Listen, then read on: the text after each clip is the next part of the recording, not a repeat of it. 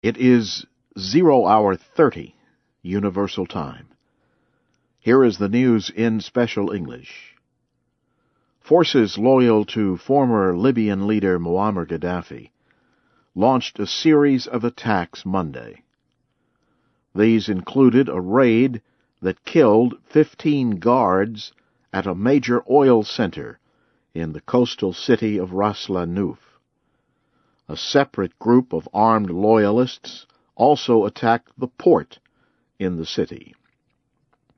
Battles also continued near Muammar Gaddafi's hometown of Sirte and in parts of Bani Walid.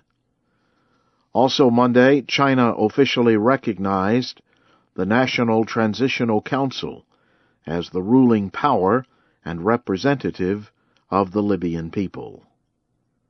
Algeria says it will also recognize the NTC once a government is in place in Libya. In Niger, officials say 32 people close to Muammar Gaddafi have fled to that country since September 2nd. They include his son, Saadi. Russia has rejected calls for more sanctions against Syria to protest the Syrian government's campaign against protesters. Russian President Dmitry Medvedev said there is no need for additional pressure on Syria. Russia has power to veto resolutions in the United Nations Security Council. Also on Monday, the UN High Commissioner for Human Rights reported that at least 2,600 people have been killed in Syria in the past six months. Navi Pillay spoke to the UN Human Rights Council.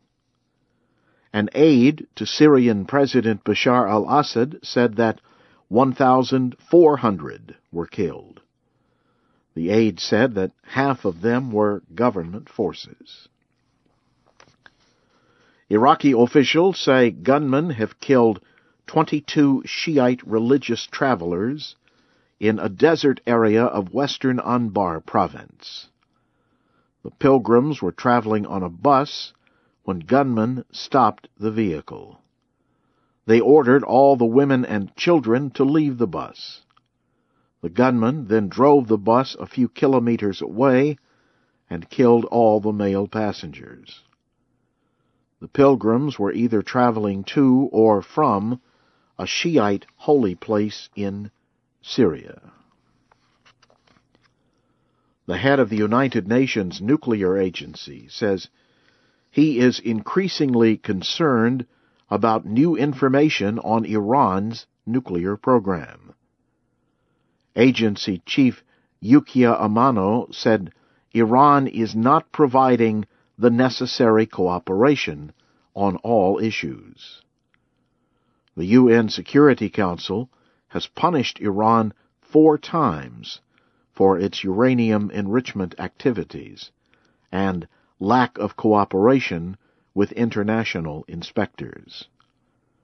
The Iranian government has said its nuclear program is for civilian purposes. Pakistani Prime Minister Yusuf Reza Gilani and Iranian President Mahmoud Ahmadinejad met in Tehran Monday.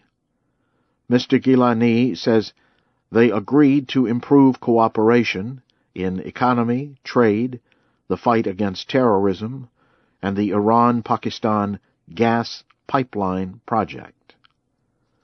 The pipeline will permit Pakistan to import natural gas from Iran. On Sunday, Iran promised to donate $100 million for the victims of the latest flooding in Pakistan. You are listening to the news in VOA Special English.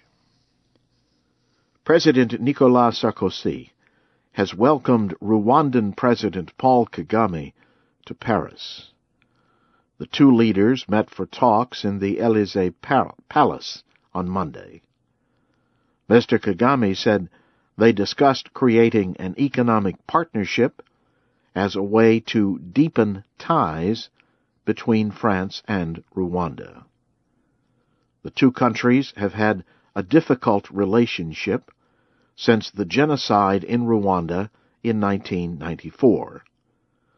Mr. Kagame accused France of playing a part in the killing of hundreds of thousands of Tutsis and moderate Hutus.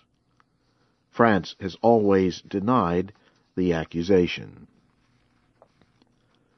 In Chile, demonstrators have clashed with police in the capital, Santiago.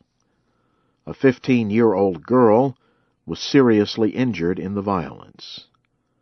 Forty police officers were also hurt, and 280 people were arrested. Officials say demonstrators started fires. Electricity was cut to 130,000 homes. The demonstration marked the 38th anniversary of the military overthrow in Chile. Sunday's protest follows recent demonstrations against the policies of President Sebastián Piñera's government.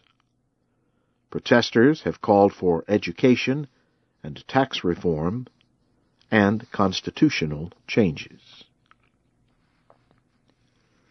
A retired Army general has won the most votes in Guatemala's presidential election. Officials reported Monday that Otto Perez won more than 36% of the votes. General Perez has promised to fight widespread crime in Guatemala.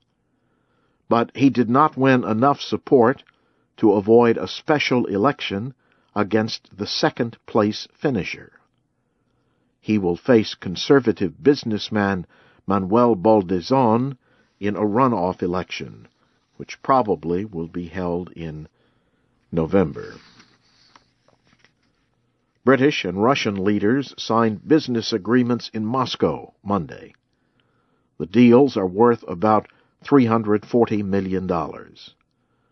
British Prime Minister David Cameron met with Russian President Dmitry Medvedev and Russian Prime Minister Vladimir Putin. Relations between Russia and Britain have been tense since 2006. That is when a Russian security agent died of polonium poisoning in London. Britain demanded that Russia surrender a Russian citizen suspected in the case. Russia refused and on Monday, Prime Minister Medvedev again refused the request. But Prime Minister Cameron said the dispute should not freeze the relationship between Britain and Russia. Finally, this news. European scientists have discovered a rocky planet that might support life. The planet is in a distant solar system. Scientists estimate its mass as about three and a half times greater than that of Earth. Astronomers with the European Southern Observatory made the discovery with information from sky searching equipment in Chile. Scientists say this latest find is special because the planet and its parent star are the same distance apart as is Earth and Sun. And now, briefly, here again is the major news. Forces loyal to former Libyan leader Muammar Gaddafi launched a series of deadly attacks Monday. Russia has rejected calls for more restrictions against Syria for its military campaign against protesters. And in Iraq, officials say gunmen have killed 22 Shiite religious travelers in a desert area of western Anbar province. And that's the news in VOA Special English.